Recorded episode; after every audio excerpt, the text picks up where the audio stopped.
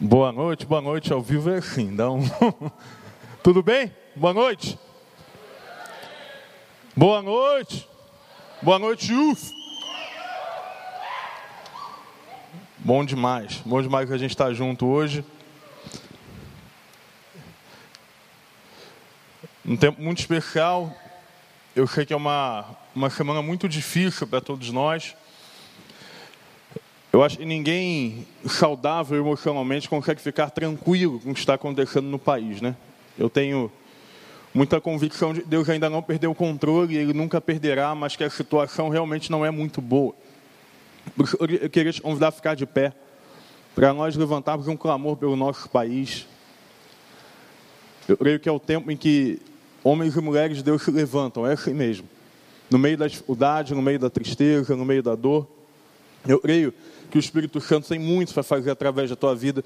Por isso, eu queria te convidar a começar a orar nesse momento, abaixar a tua cabeça, de repente fechar teus olhos, começar a clamar a Deus pelo seu país, a clamar a Deus por essa situação da Covid, pelas mortes. Comece a pedir a Deus aí no seu lugar que o Senhor derrame conforto, que o Senhor derrame alento, que o Senhor derrame cura, que o Senhor proveja, provenha tudo aquilo que for necessário Deus, nós clamamos ao Senhor nessa noite, porque sabemos que adoramos a um Deus justo, a um Deus que não falha. Deus, obrigado, porque não estamos diante de um Deus morto, mas de um Deus vivo. Nós pedimos por esse tempo, como nação, como mundo. Deus, derrama a tua cura no nome de Jesus. Nós sabemos que a nossa esperança está no Senhor que fez o céu e a terra. Nós sabemos que se o Senhor não vigiar a casa, em vão vigiam os sentinelas. Por isso nós te pedimos, guarda as nossas vidas, guarda a vida daqueles que o temem, guarda a vida daqueles que hoje precisam e clamam pelo Senhor. Deus, nós pedimos que nessa noite o Senhor fale conosco e traga a nós respostas que o nosso coração deseja. Nós oramos em nome de Jesus. Amém. Amém. Pode sentar.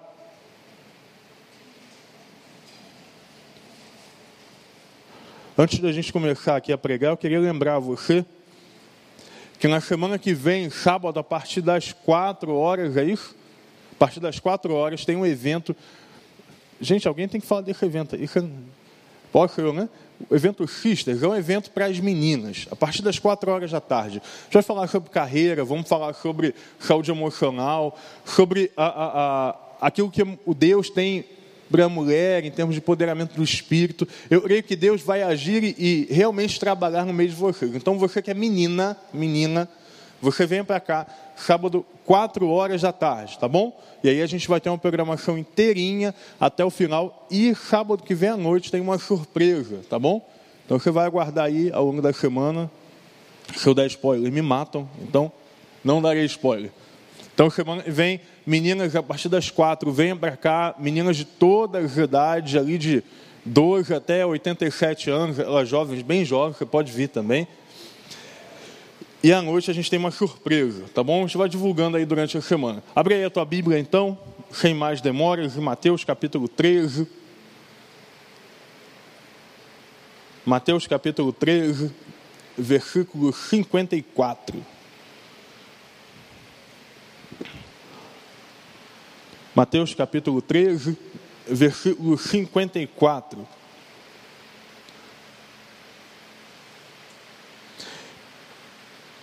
Perdão, 53. Vai ver que você estava ligado no negócio. Quando Jesus terminou de contar essas parábolas, deixou aquela região e voltou para Nazaré. Nazaré é a cidade onde Jesus nasceu, cidade dele, cidade natal, cidade onde tinha morado. Enquanto ensinava na sinagoga, todos se admiravam e perguntavam de onde vem a sabedoria e o poder para realizar milagres. Não é esse o filho do carpinteiro? Conhecemos Maria, sua mãe, também seus irmãos Tiago, José, Simão e Judas. Todas as suas irmãs moram aqui entre nós. Onde ele aprendeu essas coisas? Onde ele aprendeu a contar parábolas, realizar milagres? Aonde ele aprendeu isso? E sentiam-se muito ofendidos. E então, Jesus, Jesus lhes disse: Um profeta recebe honra em toda parte, menos em sua cidade, e em sua própria família. E aí note atenção neste versículo. E por causa da incredulidade deles, realizou ali apenas uns poucos milagres. Por causa da incredulidade, realizou ali alguns poucos milagres. O tema da mensagem de hoje é muito, muito específico, muito claro. Eu queria convidar você a gente fazer aquele voto que a gente tem feito todo sábado, tá bom? Então olha para cá, esquece a chuva, esquece o barulho. Eu queria te desafiar a fazer o voto que nós temos feito. Qual é o voto que nós temos feito? Eu prometo entregar a você tudo aquilo que Deus me colocou. Tudo aquilo que Deus falou a mim, eu prometo entregar a você, ainda que custe o resto das minhas forças. E eu queria te convidar a fazer o mesmo voto, para que você esteja disposto a ouvir tudo aquilo que Deus tem para falar com você, mesmo que custe o, último da tua força. Combinado? Voto feito. Quem concorda comigo, levanta a mão. Amém. Glória a Deus. Amém. Então vamos lá. Vivendo sem fé. O que é a fé no final das contas? Como, como eu posso viver sem algo que eu não sei nem o que é? O que é viver em fé? O que é fé? Existem vários conceitos a respeito de fé, alguns conceitos muito amplos, alguns conceitos maravilhosos, outros conceitos mais sintéticos, mas eu queria pegar aqui algumas ideias. A primeira ideia é de um homem chamado Paul um dos maiores teólogos que o mundo já viu. Ele fala o seguinte: fé é tudo aquilo que nos toma incondicionalmente. Fé é tudo aquilo que nos toma incondicionalmente. Um outro teólogo chamado Champlin vai dizer, o pastor Douglas gosta muito desse aqui, que fé é quando a alma se entrega aos cuidados do verbo divino, para que o indivíduo seja transformado pela imagem de Deus. E talvez um dos meus teólogos favoritos, o pastor Karl Barth, um dos maiores teólogos, considerado por muitos o maior teólogo do século XXI, ele vai dizer na, num livrinho chamado Fé em Busca de Compreensão, ele pega e trabalha a ideia do Anselmo da cantuária chamado Fides Quaris Intellectum. Alguém interpreta em nome de Jesus, fé em busca de compreensão, ele fala o seguinte: crer significa ver o que Deus vê. Crer significa ver o que Deus vê. A fé é aquilo que nos move em direção ao reino. Sem fé nós não conseguimos enxergar ao Senhor, sem fé nós não conseguimos viver e ter um relacionamento com Jesus. A fé ela nos transforma, pois nos revela quem Deus é. Eu acho muito interessante, olha para esse conceito. Nós achamos que somos transformados por um esforço próprio somente. Não. O impulso por transformação parte de quando eu tenho uma relação com Deus Criador. Então é o seguinte: quando eu me relaciono com a natureza perfeita, a natureza inerrante, a natureza divina de Deus, eu me sinto impelido pelo Espírito a me parecer com Ele. Quando eu vejo a natureza de Deus, eu consigo compreender que há algo errado com a minha. Quando eu me relaciono com o Pai, eu percebo o quão caído o ser humano é. Existe uma dicotomia entre homem e entre Deus. E se relacionar com Deus é entender essa transformação. Porque, pastor, que em vários momentos da minha vida eu acho que eu não preciso mais ser transformado. Simples. Porque você perdeu o contato com Deus. É impossível ter contato com Deus e não buscar e não pedir a Ele uma transformação em alguma área da vida. Das duas, uma, ou você não tem mais contato com Ele, ou no nome de Jesus você vai subir agora direto para o paraíso, você está perdendo tempo aqui, você já está perfeito. Mas eu creio que não é o caso da maioria. Então a fé nos tira e nos move do pecado. Porque quando eu tenho fé, eu acredito que existe algo maior e mais poderoso do que o pecado. A fé é a razão e a motivação da vida. Olha que lindo. A fé é a razão e a motivação da vida. Irmão, você chegou talvez nessa noite pensando por que, que eu preciso continuar vivendo. Por que, que você precisa viver? Por que você precisa continuar vivendo num país e num mundo tão, tão miserável? Por que você tem que continuar vivendo no meio de tanto caos? Por que você tem que continuar vivendo no meio de tanta dor? Porque a Bíblia diz que o justo viverá somente pela fé. O justo viverá somente pela fé. É a fé o alvo, o foco, o movimento que nos leva para a vida. A fé também nos guia em Hebreus 11. Lindo, fala o seguinte: que Raabe, a prostituta, ela tomou a decisão certa porque foi guiada pela fé. A fé é muito especial. Nós precisamos entender que a fé tem um lugar especial na nossa vida e ela precisa ter. Ao contrário do que muitos falam, querido, não existe uma vida fora da fé, uma vida de fé, uma vida de emprego, uma vida secular e uma vida espiritual. Tudo que nós tocamos manifesta e proclama a fé que nós temos. Lembra, fé é tudo aquilo que nos toma incondicionalmente. Incondicionalmente. Independente do que eu estou fazendo, independente da hora. Irmão, mesmo, mesmo nos piores momentos da sua vida, a sua fé está sendo manifesta. Agora, a fé em quê? É outra conversa. Mas a fé nos move, a fé nos movimenta, a fé nos tira de um lugar para o outro. Existe algo que o diabo, sim, o diabo, eu gosto muito de lembrar, o diabo existe, tá? Porque a armadilha maior dele é fingir, não, não tem nada, que é uma carochinha. Eu, eu conto da carochinha que é uma história. O diabo existe. E o que ele tem feito na pandemia, escuta isso, eu estou te dizendo. O que ele tem feito no tempo de pandemia é apagar a fé de muitos cristãos. É isso mesmo, o diabo na pandemia tem tentado apagar a sua fé e tem tentado apagar a minha fé. O diabo na pandemia abafa, como imagina uma tampa fervendo, saindo fumaça. O diabo pegou uma tampa e colocou em cima dessa panela, ao qual não jorra mais a fumaça. Muitos têm perdido a fé no tempo de pandemia. Pessoas têm achado, por exemplo, que dá para viver sem igreja. Irmão, a igreja é tão boa, mas tão boa, mas tão boa. Jesus chamou ela de noiva. Ela é tão boa, tão boa, tão boa mas tão boa que foi o próprio Deus que criou. Bastou que criou a igreja. Foi qual imperador romano? Não foi nenhum imperador romano. A igreja foi criada das mãos do Senhor Jesus. Nós fomos chamados para viver igreja. E existe um conceito sociológico muito interessante, que anos depois foi refalado, que nos mostra que o discurso de um grupo fomenta a crença do próprio grupo. Olha que interessante. O discurso do grupo fomenta a crença do próprio grupo, ao ponto dos flamenguistas acharem que eles são os maiores do Brasil. Isso é uma mentira, é uma falácia. Eles podem ser os mais numerosos, mas o maior do Brasil é o nosso tricolor, aleluia. Olha a igreja manifestando. Oh, sabia que tinha vindo gente comigo hoje. Vou falar em futebol, eu queria dizer aos vascaínos e botafoguenses, nós estamos orando por vocês para que da terra da Babilônia possa jorrar vida, para que daquele tempo tão duro, irmão Cássio, um tempo de desesperança, um tempo de falência total, que as três combis que permeiam a torcida do Botafogo, que os dois ônibus do Vasco possam ir a todos os jogos terça-feira de manhã, assistir eles, tá bom? Então, um momento aí para a gente poder abençoar a vida dos nossos irmãos sofredores. Vou parar por aqui, pode ser eu fuja do foco. Mas existe um, movimento em que as pessoas se afastam da igreja, porque se afastam da igreja, se afastam do convívio. E ao se afastar do convívio, elas perdem o diálogo e a, e a fala religiosa, o discurso religioso. E ao perder o discurso da fé, ao, ao, parar de ouvir aquilo que a Escritura faz, aquilo que a Escritura diz, aquilo que o Espírito faz nas nossas vidas, a nossa fé ela vai minguando.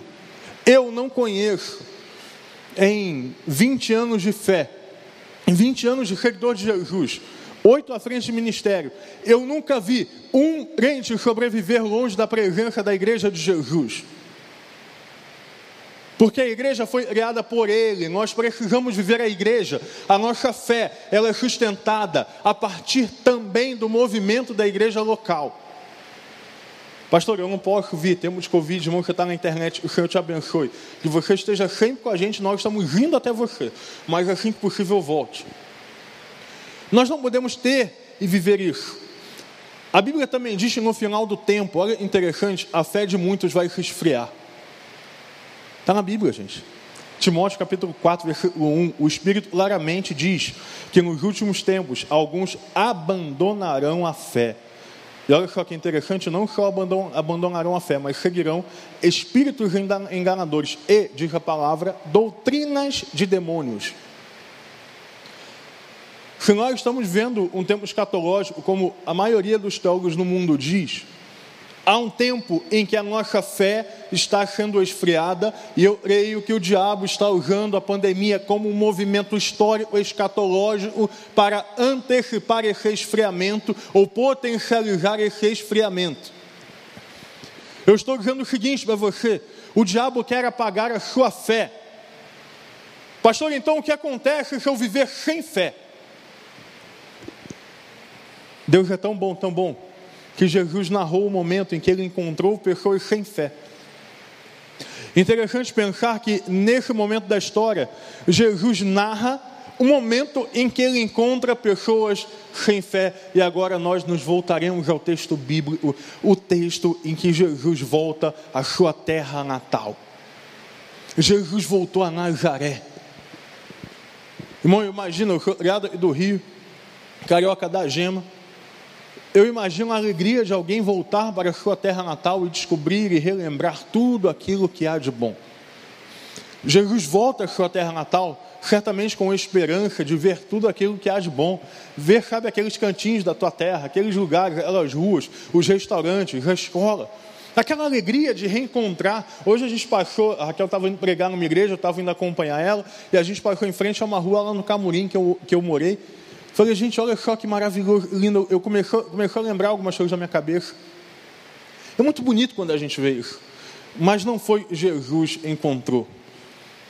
Jesus encontrou algumas características da fé daquela cidade que ele não queria ter encontrado.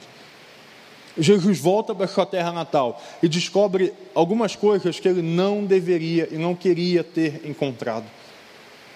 A primeira coisa é que Jesus ele descobre que ele era admirado. Ué, como que isso é ruim? Jesus descobre que ali ele era admirado. Irmãos, aquela cidade teve o privilégio que nenhuma outra cidade teve. Ela viu Jesus nascer. Ela viu Jesus crescendo em sabedoria, graça, estatura. Ela viu Jesus sendo criado pela mãe. Ela viu talvez os tapinhas que Jesus possa ter levado. Ela viu Maria errando e José errando como pais e se arrependendo como pais. Nazaré viu o movimento de família de Jesus. Nenhuma outra cidade teve esse privilégio, Nazaré teve.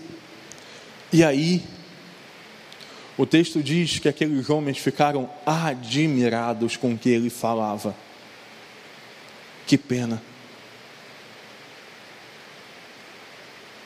Por que que pena? Será que nós não devemos admirar Jesus? Será que nós não devemos admirar aquilo que Jesus fez? Será que nós não devemos admirar aquilo que Ele é? Será que nós não devemos admirar aquilo que Ele pode e tem feito na nossa vida? Irmão, olha para cá. Seja um admirador de Jesus, mas só admirar Jesus não basta. Jesus voltou àquela cidade e encontrou admiradores sem fé. Olha que interessante. Jesus encontrou admiradores sem fé. Existe uma diferença muito grande entre admirador e seguidor. Eu vou te explicar, isso é muito simples. Eu lembro, deve ter 15 dias, uma, através de uma semana, a gente levou o João Pedro para um, um parque chamado Jurassic Safari. Bem legal, assim, que está tendo em um shopping. E aí a gente parou de carro e via uns animais, não sei o que, que era, era uma pessoa dentro, vestida de animal, de dinossauro. E era interessante, a gente estava parado, é, é, um, é um movimento que foi lá no carro e tal, tudo tranquilo, distanciado. De repente, uma cabeça do dinossauro surge na porta do carro. É um negócio meio medonho, sabe? E o João Pedro começou no primeiro momento a ter medo daquele negócio. Imagina uma criança que ama dinossauro, está vendo um dinossauro. Ele começou a ver os dinossauros, até que um infeliz, enviado de Satanás, ele inventou uma brincadeira, ele tinha em me morder. Você imagina o desespero da criança vendo o pai tá sendo mordido por um dinossauro. Obviamente que eu, com toda força, eu tive, eu comecei a rir do João Pedro, né? O negócio é interessante. Pai é uma coisa, eu, eu, eu, eu, brinco muito com meus filhos, eu gosto. Eu fiquei, filho, para, cara, para. Papai, é de mentira, não é? É. Ele começou a entender que, que era de mentira e tal, mas entender o que estava acontecendo, olha interessante, fez com que ele diminuísse um tiquinho da admiração dele. Ele começou a achar legal o boneco. Ele começou a achar legal aquilo que ele estava vendo. Mas ele sabia que não era mais um dinossauro. Então, olha interessante.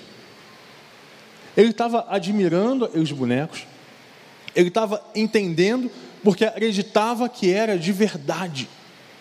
Gente, quando eu acredito naquilo que eu admiro, as coisas passam a ter sentido. Quando eu acredito naquilo que eu admiro, as coisas passam a ter sentido. Admirador é diferente de seguidor.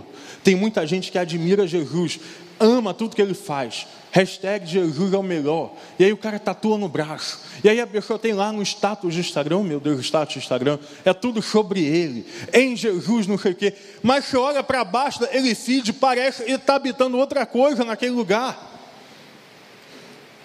A gente fala, a gente prega, a gente posta, a gente compartilha, a gente vem para o culto, a gente vem para a igreja. Uau! Como Jesus é forte! Como Jesus é bom!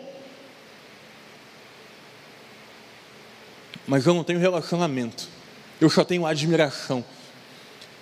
Eu não posso ser um admirador sem fé, irmão. Eu não posso deixar de crer em quem Jesus é.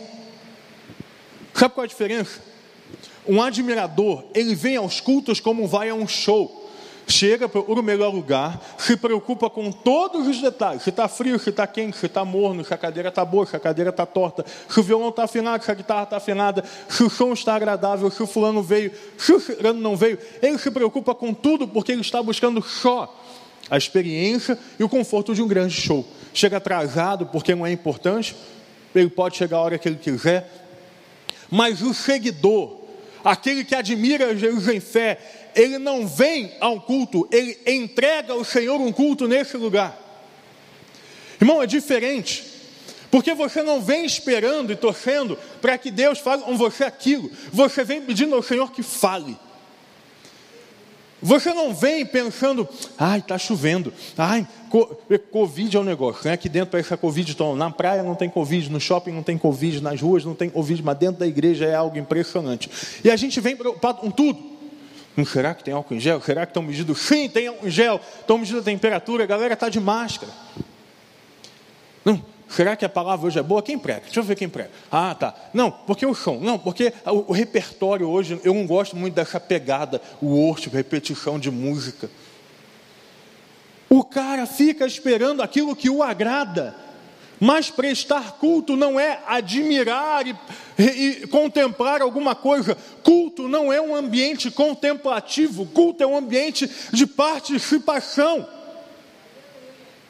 E aí, irmão, eu não, eu não contemplo a mensagem pregada, eu participo da mensagem pregada. Tem alguém participando hoje comigo? Isso é bom. O seguidor, ele vem o admirador com fé, o seguidor, o discípulo, ele vai até o culto sabendo, ele vai entregar culto sabendo que Deus falará, e Deus fará, fará, fará grandes coisas através dele naquele, naquele lugar. Mas algo mais do que isso. Um admirador, ele senta, admira e sai. Aqueles homens admiravam quem Jesus é, mas Jesus não fazia a menor diferença na vida deles. Muitas vezes nós admiramos Jesus, mas ele não faz a menor diferença na nossa vida. É como se fosse um nada. Você vem, ouve falar do Deus Criador de todas as coisas, mas é como se fosse um nada. Por que eu digo isso, irmão? Porque você sai pelaquela porta, você desconecta teu computador e nada acontece. Quando você começar a entrar culto, sair culto e nada acontecer, se preocupe, porque existe algo errado no teu coração. Uma vez eu ouvi assim, pastor, eu não estou vindo nos cultos porque os cultos não estão muito bons. É prossiga. É, a mensagem não tem falado muito comigo. Uhum. Um momento de louvor eu não me quebranto mais. Uhum. Vai falando aí. É, até para abrir a Bíblia, assim, é, uns textos difíceis, né? não sei nem onde é que fica. Gente, foi história real, tá? Eu não sei nem onde é que fica. Minha resposta foi muito simples. Irmão, o problema não está no culto, não. O problema está em você. Que é sem vergonha. Não abre a Bíblia e acha o texto difícil. O problema está em você, que está preocupado com o repertório e a nota que está sendo tocado, mas não está preocupado com o coração e deveria estar entregue a Jesus. O problema está em você, que está preocupado com a exegese perfeita e o português perfeito do pastor, mas não está preocupado com o que o Espírito quer falar contigo. Irmão, seguidor faz isso. Então Jesus encontrou admiração naquela cidade, foi lindo. Cidade sem fé. Jesus também encontrou o julgamento da cidade. Hum?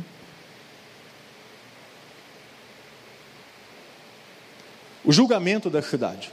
Em um determinado momento, aquele povo começa a conversar e a dizer sobre os familiares de Jesus. Ué, por acaso a mãe dele, Maria, não é Maria o pai José? Por acaso seus irmãos, suas irmãs ainda não moram conosco? E a Bíblia diz que eles ficaram escandalizados com Jesus. Irmão, aquela cidade sem fé, olhava sem fé. Existe uma diferença entre olhar com fé e olhar sem fé. Eu gosto muito de pensar na ideia que o pastor Aloysio, lá da videira traz, a respeito do olhar profético. O olhar profético, ele não vê quem você é, ele vê quem Deus te chamou para ser. O olhar profético, ele não vê a imperfeição de um lugar, ele vê como Deus se movimentará a partir das imperfeições do lugar. Está vendo uma diferença? O olhar profético, ele não julga, Deus encontrou o julgamento dos que olhavam sem fé.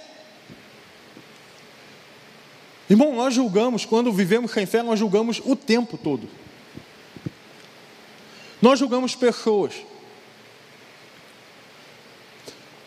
Notem que aqueles irmãos queridos lá da cidade de Nazaré, eles olharam e julgaram Jesus de acordo com o seu conhecimento a respeito da família. Olha que interessante.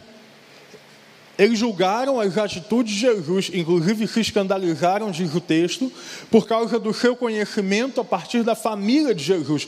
Porque a partir do conhecimento deles, um julgamento seria colocado. Irmão, você sabe o que é um julgamento? Vamos, jogar claro aí, né, Fernando, que é advogado, está aí filmando?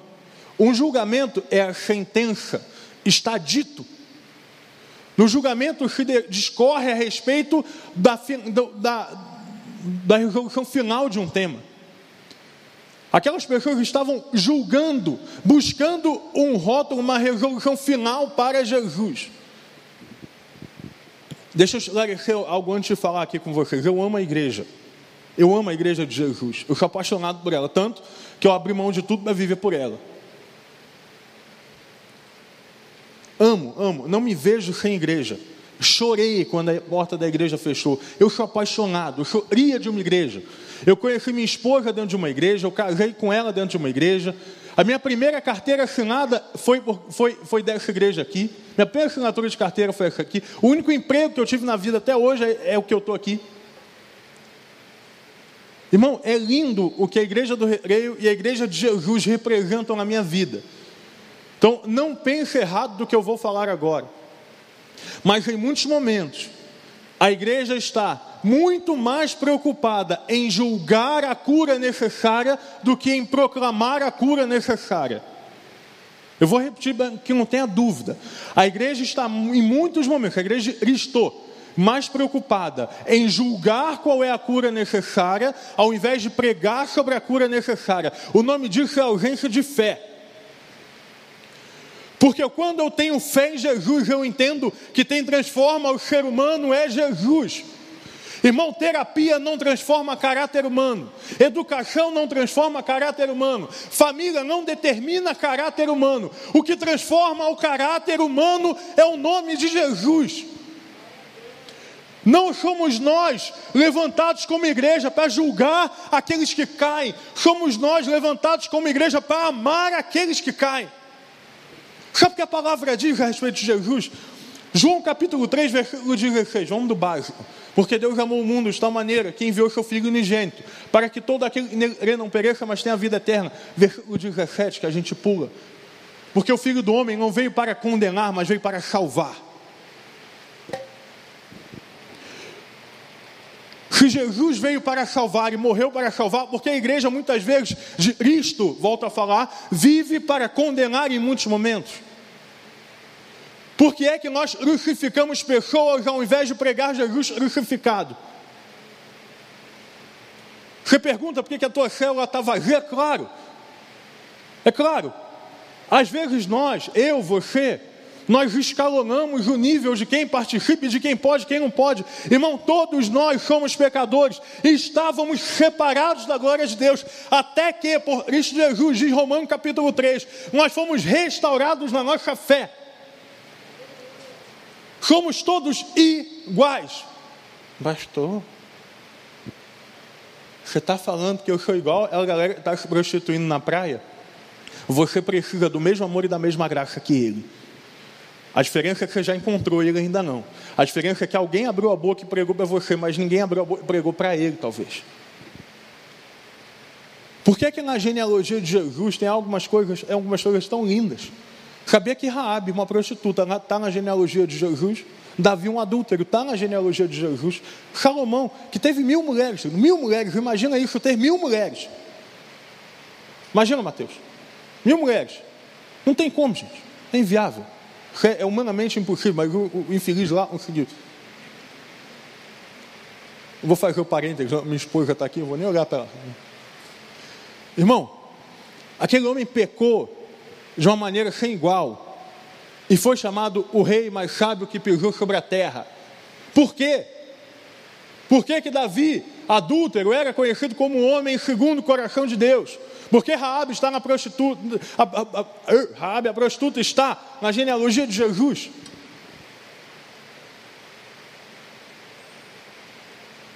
Por causa da fé, irmão. A fé nos dá um olhar profético, a fé não nos dá um olhar de julgo. Nós julgamos pessoas, nós julgamos ações que deveríamos tomar. Isso mesmo. Olha que interessante. Eu conheço pessoas que Deus vai e fala assim, querido, eu estou chamando você para o ministério. Você vai largar tudo. Ou então você vai acrescentar isso, você vai liderar, você vai pastorear a gente. De repente você está atolado na tua vida, está no ano de vestibular, está casando, está noivo. E Deus de repente fala assim, ó, estou falando contigo, você vai liderar uma célula. Você pela falta de fé, julga que não terá tempo.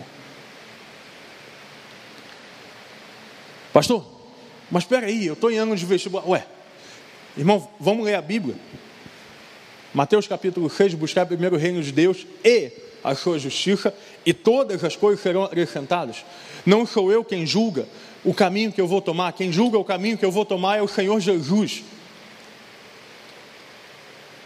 Aquela cidade, Nazaré, aqueles amigos, talvez, de infância de Jesus, estavam ah, exercendo respeito a respeito de, estavam exercendo julgamento a respeito de Jesus, estavam exercendo julgamento a respeito do ministério de Jesus, e se escandalizando pelas decisões que Jesus tomou, se escandalizando pelas pessoas que Jesus tinha curado, se escandalizando por aquilo Jesus ensinava, porque faltava fé, e quando falta fé, há um julgamento. Então, em primeiro lugar, Deus encontrou uma cidade que admirava. Em segundo lugar, uma cidade. Uma cidade que julgava. E por último lugar, Deus encontrou. Anote isso aí, a banda já pode até subir.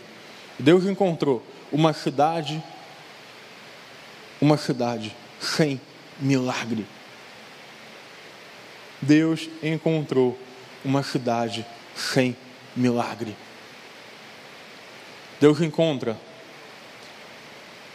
uma cidade que, admira, que o admirava, mas não tinha fé, que julgava porque via e não via a partir dos olhos da fé. E três, ele encontra uma cidade sem milagre. Lembra do versículo final? Lembra? Fala o seguinte, bota aí na tela para a gente. Versículo 58, para mim o mais importante desse texto, como diriam os bons teólogos dessa perícope. Olha aí, Cássio. E por causa da incredulidade deles, realizou ali apenas uns poucos milagres. Vou traduzir para você. Por causa da falta de fé de Nazaré, Jesus realizou ali, encontrou ali poucos milagres.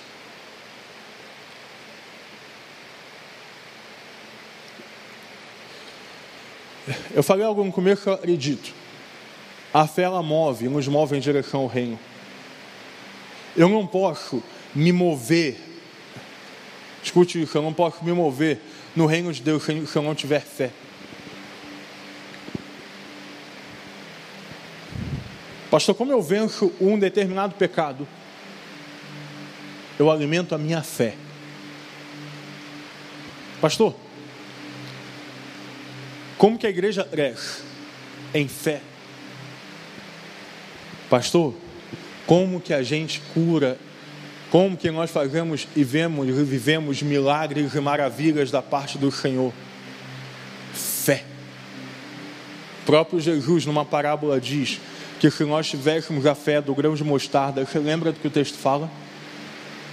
O que, que aconteceria? As montanhas seriam movidas. O próprio Jesus chega a dizer que a fé move montanhas.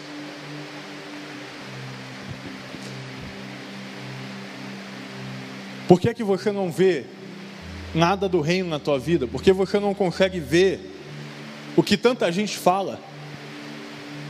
Por que você não consegue enxergar a manifestação do reino?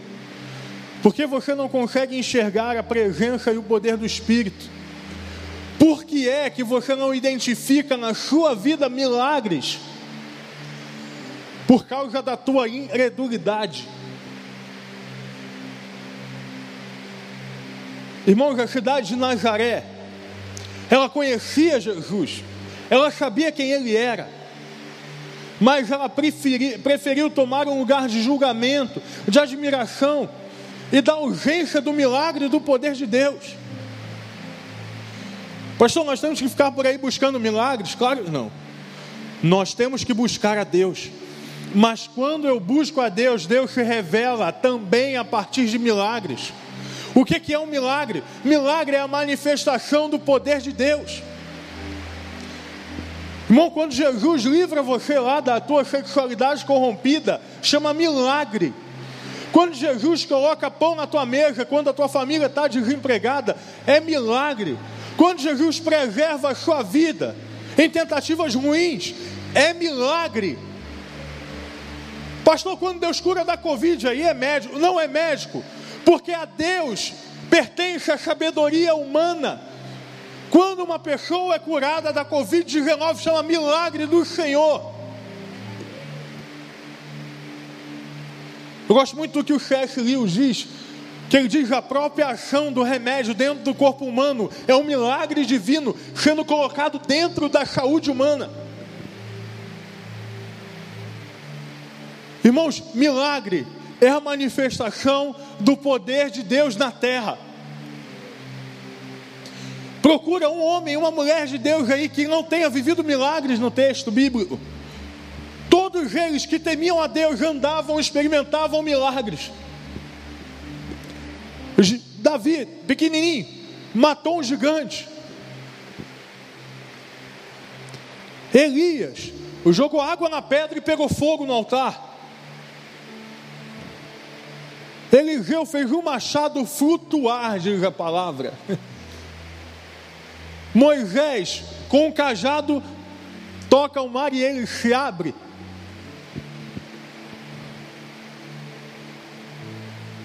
Por que é, querido, que a sombra de Pedro curava? Porque ele andava em fé. Então, quando o diabo tenta retirar a nossa fé, esse é o epicentro da mensagem de Deus para a tua vida. Quando o diabo tenta arrancar a sua fé, ele está tentando arrancar da sua vida a manifestação do reino de Deus. Não viva sem fé. Não entre nessa história de que, não, porque eu preciso racionalizar. Entenda, a fé, ela é viva e ela busca compreensão sobre ela mesma. Não tente racionalizar o que não é possível. A própria palavra diz que existem mistérios que foi dado ao Senhor. Por que é que tem gente discutindo sobre o mistério que foi dado ao Senhor? E não discutindo sobre como eu revelo a manifestação do poder de Deus na terra. Irmão, o Brasil, em várias capitais, está com 100% de leito tomado. O Brasil precisa experimentar um milagre de Deus. E o que está acontecendo quando você vê um jornal? Quando vê lá no teu Instagram um post. Santa Catarina está ruim, Goiás está ruim, Nordeste está ruim, Rio de Janeiro está ruim, São Paulo está ruim. O que você pensa? Ah, graças a Deus, minha família está boa. Estou ah, bem. Ou será que você pensa, Deus cura essa nação e esse planeta no nome de Jesus? Eu continuo falando o que eu falei no primeiro mês de pandemia. Estamos fazendo um ano.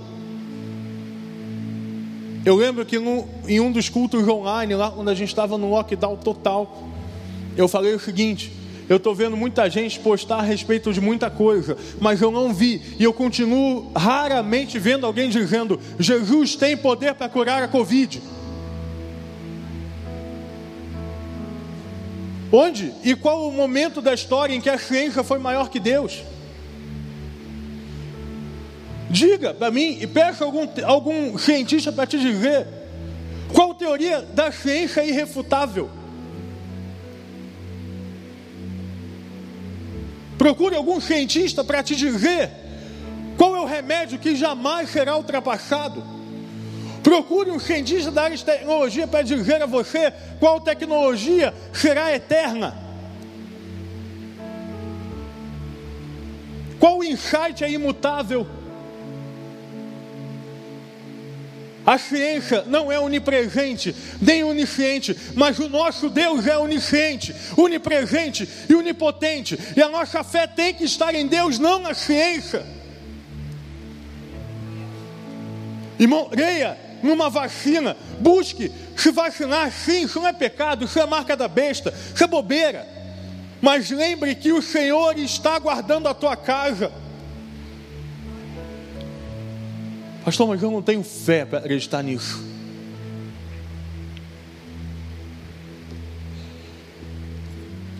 Então, infelizmente, eu preciso dizer a você o que está no texto. Pela falta de fé, Nazaré experimentou alguns poucos milagres.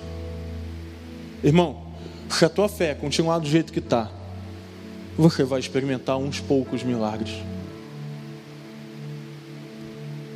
Se a tua fé continuar no nível 1, no 2, no 3, no 4, como assim, pastor? Creio o seguinte: quanto mais você busca a Deus, mais a sua fé vai aumentando.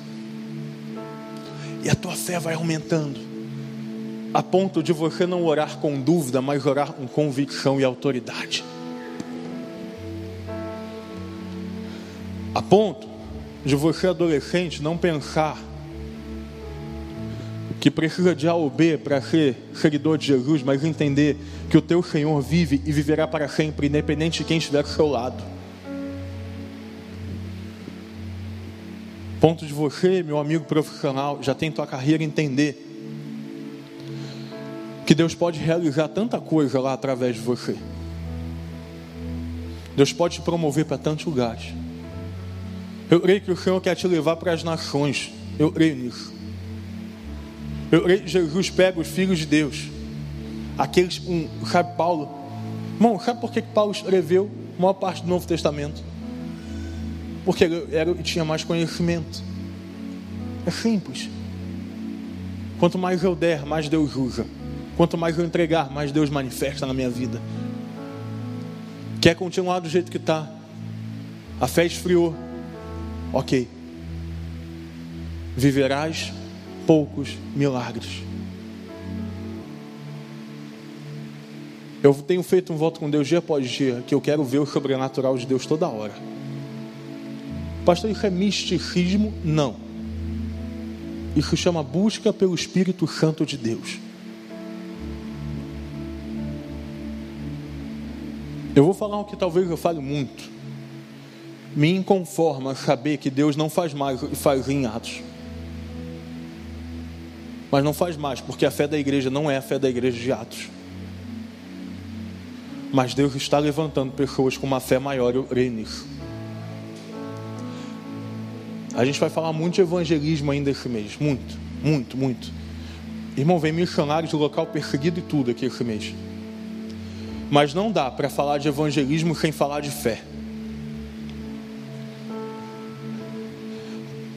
Nós precisamos entender nessa noite, olha para mim, que o Senhor está nos chamando para andar em fé. Pastor, e se a igreja tiver que fechar a porta por um lockdown? Nós vamos fechar por respeito à autoridade, por respeito à sociedade. Mas a fé da igreja não se define pela porta fechada. A fé da igreja se define o que ela faz da porta para fora. Deus chegou, Jesus chegou na cidade e viu uma cidade sem fé. E então eles experimentaram um pouco os milagres. Essa é a noite em que você vai mudar o rumo da tua vida todinho. Eu estou falando para quem é crente, para quem não é. Bom, talvez você tenha chegado e você tenha mais tempo de crente que eu, tem problema não. Nós precisamos buscar mais fé, mais fé. Precisamos pedir ao Senhor, aumenta a minha fé. Me dá mais, me dá mais. Me faz ver o que eu não vejo, me faz tocar no que eu não toco, me faz falar o que eu não falo, me faz andar em fé no sobrenatural de Deus, porque nós experimentaremos grandes milagres do Senhor e você não pode ficar de fora. Fique em pé no seu lugar. Eu queria contar para você uma última história. Eu vou me privar de revelar nomes. Mas na última segunda-feira eu pude adentrar uma casa que andava em fé.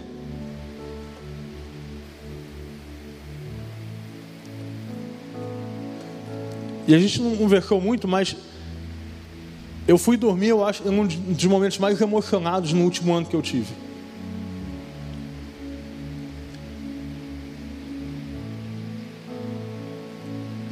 Fomos lá, longe, longe, irmão. Foi lá, uma hora e vinte carro. A gente chegou lá e viu uma família adorando ao Senhor, celebrando restauração de uma pessoa. E a mãe do menino, no final de tudo, falou assim: Eu achei que ele não completaria a cidade. Mas, irmãos, Deus honrou a fé daquela família. Por que, que eu lembrei desse texto? Porque eu vi gente retornando para aquela casa, sentando novamente numa mesa e reencontrando fé. O Senhor está nos chamando para encontrar fé. Ele quer de nós fé. Só isso, irmão. Deixa o resto com Ele. Deixa o resto com Ele. Feche seus olhos, baixa a sua cabeça para te ajudar a concentrar.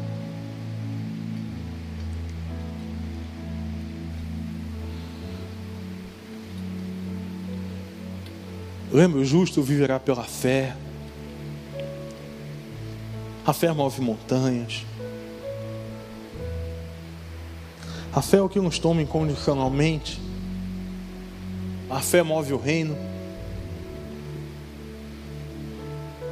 Se você deseja hoje mais fé no Senhor, pastor, eu quero viver mais em fé, eu quero mais fé. Eu quero mais fé nessa hora. Pastor, eu estou pedindo a Deus agora mais fé, eu quero ter fé. Eu estou entendendo que Deus está falando comigo, que eu estou admirando muito Jesus, que eu estou julgando demais, que eu estou vivendo fora do poder e da autoridade, fora de milagre. Eu quero mais. Eu quero aumentar a minha fé. Levanta a sua mão aí para eu ver. Só eu estou vendo. Isso. Pode levantar, não tem problema não. Fica com ela levantada aí para eu ver. Isso. Eu quero levantar. Pode ficar com ela levantada. Amém. Amém. Amém. Deus está chamando para andar em fé, irmão. Aumenta, levanta a tua mão aí. Pastor, Deus está falando comigo. Deus está falando comigo. Nós vamos cantar agora, eu te convidar a vir até a frente, com a certeza e a fé de que Deus está fazendo coisas muito grandes. A gente vai tomar todo o distanciamento possível, tá? Você tem, tem as laterais, o pastor Douglas está aqui, vai ajudar a gente aqui. Mas vem cá, em nome de Jesus, não deixa nada te impeça, não. Vem, vem. Vem, vem. Galera lá atrás, vem. Aqui no meio, vem. Aqui na frente, vem. Vem cá. Você quer andar em fé? Vem cá pedir ao Senhor. E a gente vai pedir Deus junto. Eu quero orar por você. Vem, vem. Isso. Vamos manter o distanciamento, por favor. Mas vem cá. Pode ir até o final ali, não tem problema. Tem lugar aqui no meio, pode vir. Tem gente aqui atrás, pode vir. Vem, vem, vem, vem. Vem, isso. Vem. Vem. Vai, pode ir lá para a lateral, não tem problema não. O importante é você estar tá fazendo um movimento. Faz um movimento. Isso. Ó, pode ir no canto, tem lugar ainda. Tem lugar, vai ter lugar para todo mundo. Se mais alguém quiser vir, tem um lugar aqui à esquerda. Vem cá, aqui na frente tem um lugar. Vem. Deus está te chamando para andar em fé, irmão. Vem cá. Vem. Vem. Deus está te chamando para andar em fé nessa noite. Você que veio, começa a ao Senhor, Deus aumenta a minha fé. Aumenta, Deus, aquilo que há no meu coração. Deus faz florescer. Irmão, que Deus, se nessa noite você chegou aqui com a fé apagada, sai teu lugar e vem aqui. Eu creio que o Senhor está acendendo chamas de fé nessa noite. Sai teu lugar, vem cá, vem cá. Deus está falando contigo, vem. Meu Deus, esse é quem tu és. Meu Deus é Deus de milagres, Deus de promessas, caminho no deserto, luz na escuridão. Meu Deus, esse é quem tu és.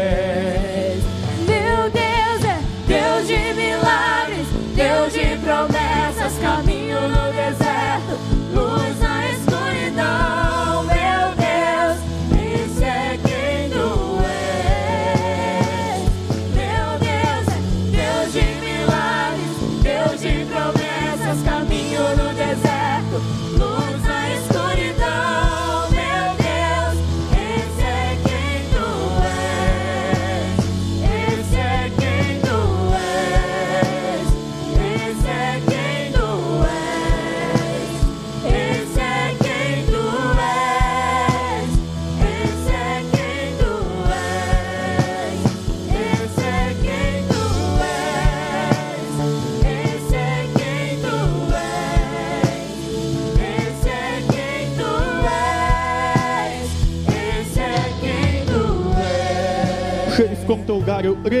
você está sendo, você já foi inundado pela fé. Se você ficou no teu lugar, eu creio que a fé é algo poderoso na tua vida. Se você está no teu lugar, eu creio que a fé está transbordando nessa hora. E eu queria te convidar a derramar sobre a vida dessas pessoas aquilo que o Senhor tem derramado na sua vida. Neste momento eu gostaria de te chamar e te desafiar a profetizar algo sobre essas pessoas aqui. Não precisa vir até aqui. Se Deus estiver te levando para os corredores, venha para os corredores e levanta a mão. Mas se haja agora um movimento de fé neste lugar. Se Deus está falando contigo na internet, vai aparecer um número, manda uma mensagem para a gente. Irmão, Deus está levantando gente de fé para orar agora, eu creio nisso. Irmão, se Deus está te impelindo, se o Espírito Santo te impele de vir mais para perto orar, você vem com distanciamento. Que o Espírito Santo de Deus tenha total liberdade nessa hora. Não é tempo de pensar que o culto está acabando, de pensar no que vai comer. É tempo de viver e andar em fé. Onde está a igreja viva de Jesus proclamando a fé que há nele? Irmão, levante a tua mão para cá e derrame. Fala, Deus, eu derramo sobre a vida deles aquilo que o Senhor tem derramado na minha vida. Deus, eu derramo uma unção de cura nessa hora. Deus, eu derramo uma unção de autoridade do Espírito. Deus, nessa noite eu derramo o dom profético sobre a vida daqueles que estão aqui. Deus, na autoridade do Espírito, eu derramo dons de cura nessa hora. Uma unção dobrada. Deus dá agora alegria pela vida no nome de Jesus. Deus, nessa hora nós profetizamos uma unção de vida nessa hora. O justo viverá pela fé, somente pela fé, diga a tua palavra. Não cala não, irmão, continua orando. Vamos deixar o reino de Deus se mover neste lugar. Nós temos tempo ainda.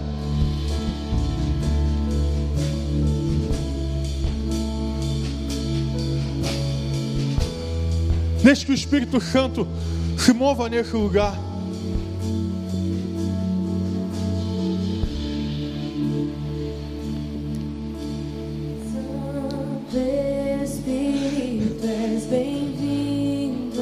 Bom, nessa hora Deus me fala que Ele está desenterrando talentos nessa noite. Deus profetiza sobre a vida deste lugar que Ele está desenterrando talento. Gente que abriu mão de liderança, gente que abriu mão de chamado, gente que abriu mão de ministério, gente que abriu mão de envolvimento com a igreja. Deus está quebrando isso agora no nome de Jesus. Eu creio.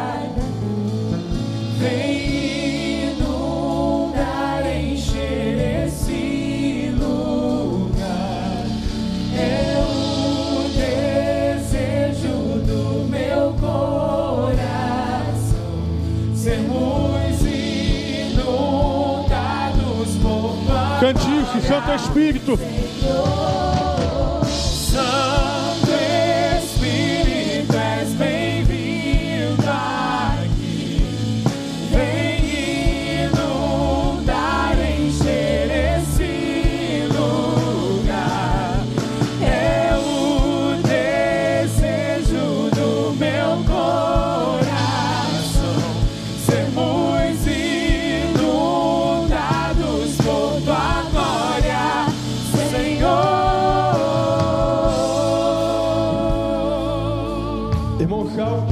Aqui sobre enterrar talento fez sentido na tua vida. Eu quero dizer a você que o Senhor está dizendo para você nesta noite: eu não abro mão da tua vida. Eu não abro mão da tua vida. Não interessa o que disseram, não interessa o julgamento, não interessa as feridas. Eu não abro mão da tua vida. Você está ferido com a igreja, irmão? Deixa Deus curar. Deixa Deus restaurar. Vamos andar em fé. Deus, nessa noite nós te entregamos tudo aquilo que está sendo revelado, tudo aquilo que está sendo manifesto pela tua presença. O Espírito Santo de Deus toma e inunda esse lugar e essas casas. Deus, que aonde estiver um vídeo aberto, que aonde estiverem pessoas me ouvindo, que haja manifestação do poder de Deus.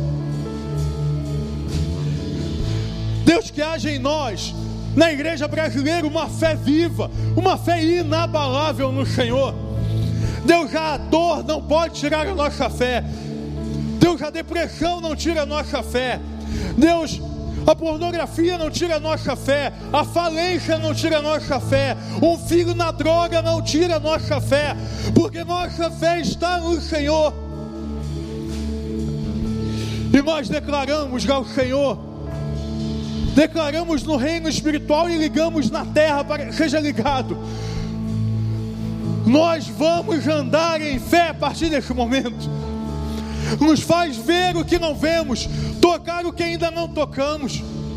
Deus nos dá uma fé viva, uma fé sobrenatural.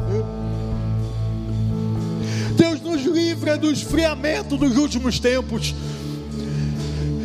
Deus, de caso nessa noite, alguém esfriado pela Covid, pelo distanciamento, no nome de Jesus, acende uma chama agora, uma chama viva, uma chama que não se apaga, como diz a tua palavra. E é assim, Deus, em fé, em fé, que nós oramos, no nome de Jesus, no nome de Jesus. Glória a Deus, irmão, levanta aí em fé, levanta aí em fé e começa a cantar isso. Levanta aí em fé, em fé, em fé, em fé, Vem em fé, em fé, em fé, em fé, lugar.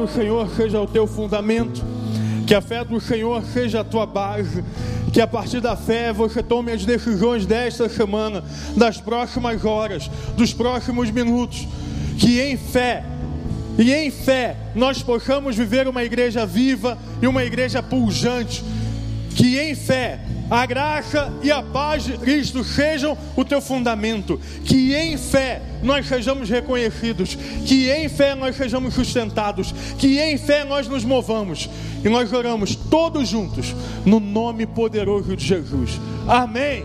Amém. Glorifica a Deus aí, irmão. Aleluia. Dá glória a Deus forte aí, você faz barulho. Faz um barulho aí, querido.